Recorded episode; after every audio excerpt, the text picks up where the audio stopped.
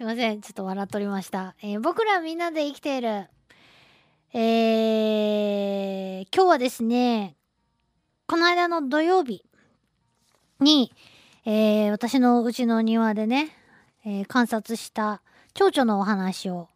紹介したいなと思うんですけども、えー主役、今日の主役は、まあ、このシーズンの、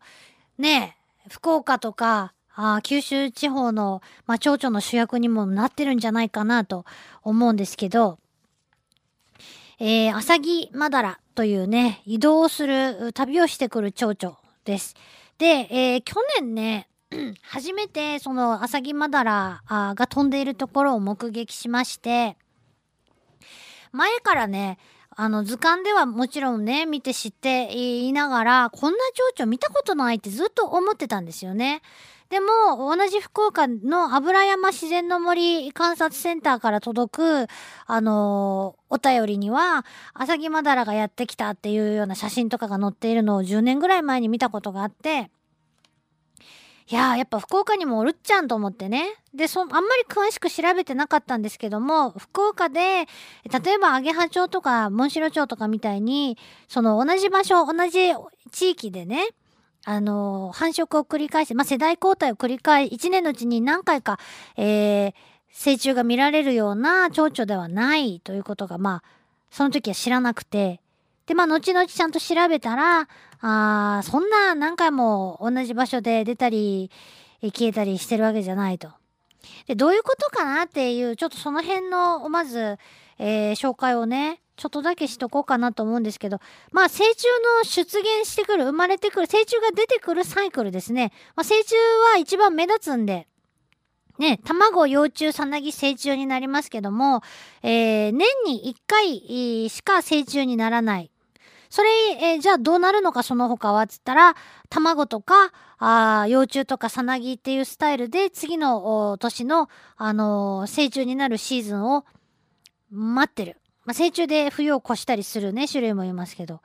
とか、えー例えば、さなぎで冬を越して春に生まれてきた。モンシロチョウ。えーそのモンシロチョウのオスとメスが交尾をして卵を産んで春に幼虫が生まれて育って、えーまた成虫が出てきたよと。そしたらその成虫がまたパートナーを見つけて卵を産んでまた次の世代が育ちますよというのを、え1年の間冬秋ぐらいまでに何回か繰り返す。ちょっと年に何回もね生まれてくるっていうそういうことなんですけど、えーでアサギマダラはあの遠くからね遠くからっていうかもともとは南の方で、えー発生してこれね、えー発生して南っていうかまあ九州とかね、えー発生してそれがあ暑い季節になっていくと北の方へ登っていくと北の方に北上していくんだそうです。で暑いシーズンが終わって今ぐらいの季節になってくると北から南へとまた帰ってくるっていうなんか不思議なこ蝶々なんですよね。うん。だいたい成虫が4月から5月頃に出てくる。で、あのーその後にまたに1回2回と世代交代を繰り返しながら長距離移動するということなんですけど、えー、もともとその最後はですね冬が来るとどうなるかっていうと秋齢幼虫違う間違えたごめんなさい卵から帰ったばっかりの一番小さい時からあと2回ぐらい脱皮をしたような状態で、えーまだ小さい幼虫のうちにそのまま冬を越すんだそうです。で関東よりも西側のこっち側の沿岸地域で、えー幼虫が越冬することが知られているそうなんですね。なかなか地域限定で育ってるんですね。で、アサギマダラは、あーそういうふうにこう、一年中というかまあ、シーズン中にずっと、アゲハチョウとかね、モンシロチョウみたいにずっと見られる蝶々じゃないので、見つけた時は、もう初めて見た時はもうえらい興奮したんですよ。飛び方が大きい蝶々でね、えー白と黒のツートーンに見えるんですけどよく見ると後ろ羽は焦げ茶色というか綺麗な茶色にこう白っぽい浅黄色のですね模様が入ってるような感じなんですけど模様が入ってるがそこだけ鱗粉が薄いというか羽が半透明なんですけどあの、から、マダラチョウ、アサギマダラというマダラチョウの仲間はですね、えー、羽がまだら模様なやつが結構いるんですけど、羽じゃなくてよく見ると全部共通してですね、体がまだら模様なんですね。胸のあたりとかが。それでまあまだら蝶と言われてるんですけど、大きくは縦波蝶の仲間になるんです。で、えー、まあ初めて見た時とかのもう興奮している話はですね、ちょっと今日も置いときまして。今年もすでに、ごあの、アサギマダラに出会っていて、でも、そのアサギマダラが好きな蜜の花がですね、咲いているので、そろそろもうそんなシーズンが来たなと、秋が来たなと思っていたんですけど、えー、先日ですね、朝、あ近所をうろうろしていたら、えー、アスファルトの上にアサギマダラが落ちて死んでいるのを見つけたんですね。はあ、でも見ると後ろ羽がボロボロになっていて、で、どうやらオスみたいだったんですね。羽の模様から見て、これオスかなと思いながらね。で、拾い上げて、で、せっかくなんで、あのー、観察をさせていただこうと。体の模様だとか、ね、ストローのとことか足のつき方とかを観察させてもらおうと思って、手に持ってたなんかビニールバッグにポイって入れてですね、帰ってきたら、生きてたんですね、実は死んでいると思ったら。すごく弱っていたんですけど、死んではいなかったんですね。で、足の数を見ると、あのー、足が4本しかなくて、で、あと思って、あのー、足が4本っていうのは、実は一対退化しても小さくなって、外から見てもよくわかんなくなっているんですね。で、それは縦波長の仲間の特徴なので、あれ？アサギマダラは縦波長の仲間だったのかなと思って、えー、で、縦波長の仲間といえば、あこの間動物クイズでもね、出題しましたけども、足を、前足をね、えー、砂糖水とかにつけると、ストローが伸びてくるっていうね、話を以前紹介したかと思うんですけども、要は足の先に感覚器、味覚のね、えー、器官があって、えー、足の先が甘いものに触れると飲むって言ってストローが伸びてチューチュー蜜を吸うよっていう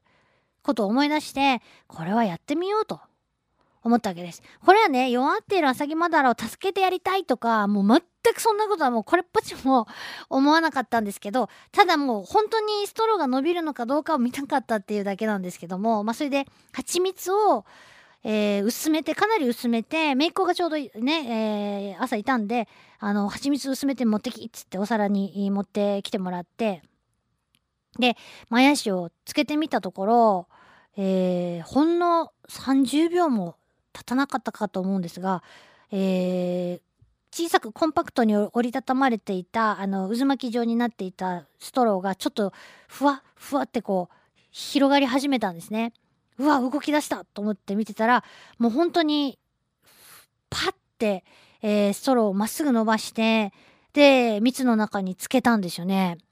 うわーっつってメインコートかなり盛り上がったんですけどもでよく見ているとそのストローの先をどうやって普通にこう私たちがジュースをストローで飲むように静かにこうまっすぐストローを、えー、立ててねチューって飲むのかなと思ったらそうじゃなくてストローの先が右左右左ってあの何て言うかな探ってるような感じで右左右左ってうろうろしてるんですね蜜の中で。でずーっと見てたんですけど30分ぐらい経っても飲むのやめなくてでもどんどんねあの重たくなってくるわけですでお腹パンパンに膨れてきて、えー、蜜をチューチューチューチュー飲んでる飲み続けているのであのー、体が重たくなってきてすごいパンパンやねどこまで登っちゃろうねって言ってずっと見てました。で、えー、実際本当に、えー、飲み続けてやっとストローを畳んだので、えー、そのままねえっと葉っぱの上というかこう草の上にね置いてで、まあ、あ、違う違う、間違えた。えー、草の上に置く前に日が照ってきたんですよね。で、これどうなるのかと。こんだけ、もう、もうお腹空いとったっちゃんっていう感じで、一生懸命飲んだので、もしか元気になるのかと思って、そっからなんでしょうね。元気になるかなというちょっと期待が湧いてきたのが。あまりにももう本当に、死ぬのを待つばかりというような状態に見えたのでね、最初が。で、えー、ちょっとあの気温がやっぱり低くて風もある日だったので、えー手の上に乗せて私の手のひらがだいたいまあ3 5 6度はあると思うんですけど手のひらに乗せて日の当たるところにちょっと、えーお腹いっぱいになったアサギマダラをね置いといて、えーちょっと静かに乗せてたら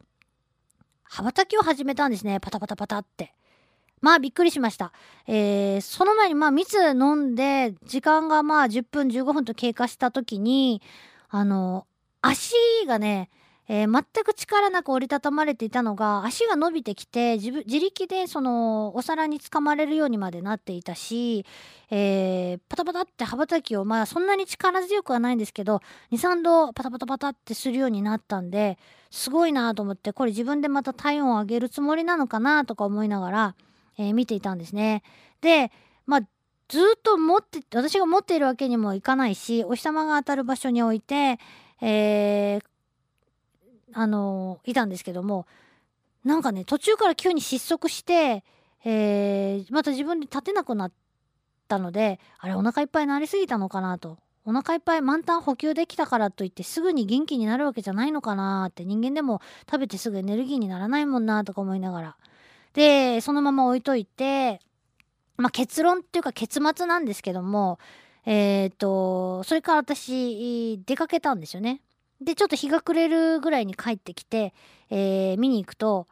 えーちょっとねすごいことになってたんですけども蜜源をそのままあ蝶々のそばに置いといたんですねまた飲めるかなと思ってそれがですねどうもですね、えーまあ一つのきっかけになってしまったのかなと思いますけどもうねアサギマダラはあー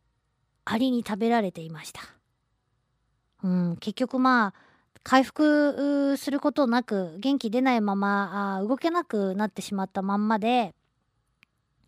えー蜜の甘い匂いでまあ本人ももう相当甘い体になってたと思うんですけども、えー草の上にね置いといたので、えーアリがね集まってきてもうすでに胴体はない状態でねで心なしかですねやっぱり死んでしまった後の羽がなんかこう柔らかくなっている感じがしました。あの歯脈羽の脈の中には多分体液が入っていて羽がパンって張ってるんだろうなと思うんですけど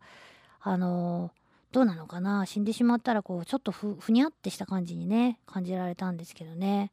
まあ、私が拾ってこなければアリに食べられることはなかったと思うんですけどもしかしたらそのままアスファルトのね隙間に、えーはまり込んでしまうような最後だったかもしれないし、えーもしかしたらまたね体温上げて飛んでいくつもりだったのかもしれないしやっぱりこう関わってしまうとその生き物のその先はその生き物が予想したのとは全く違うね展開になるなってなってしまうよなと思ってね改めて、えーなんかこうごめんっていう気持ちとあのいろんないい経験させてもらったっていう気持ちとちょっと複雑な感じでね最後は。でもそのまんま例えばあ力尽きてアリに食べられずともですねそのまま力尽きて死んでしまっていたらアリに食べられるようなところにまあ私は置いただろうなとは思うんですけどね。なかなか衝撃のふわって持ち上げた時に、えー胴体がなくなってアリがたかっていたんでちょっとねびっくりしたんですけどね。そんなようなあ最後でした。でもこうすごかった。生きとった。うん。えー、朝木まだらのね一日だけ見させてもらったっていう話でした。ありがとうございました。Love FM Podcast. ラブ f m のホームページではポッドキャストを配信中。スマートフォンやオーディオプレイヤーを使えばいつでもどこでもラブ f m が楽しめます。ラブ FM.co.jp にアクセスしてくださいね。Love FM Podcast.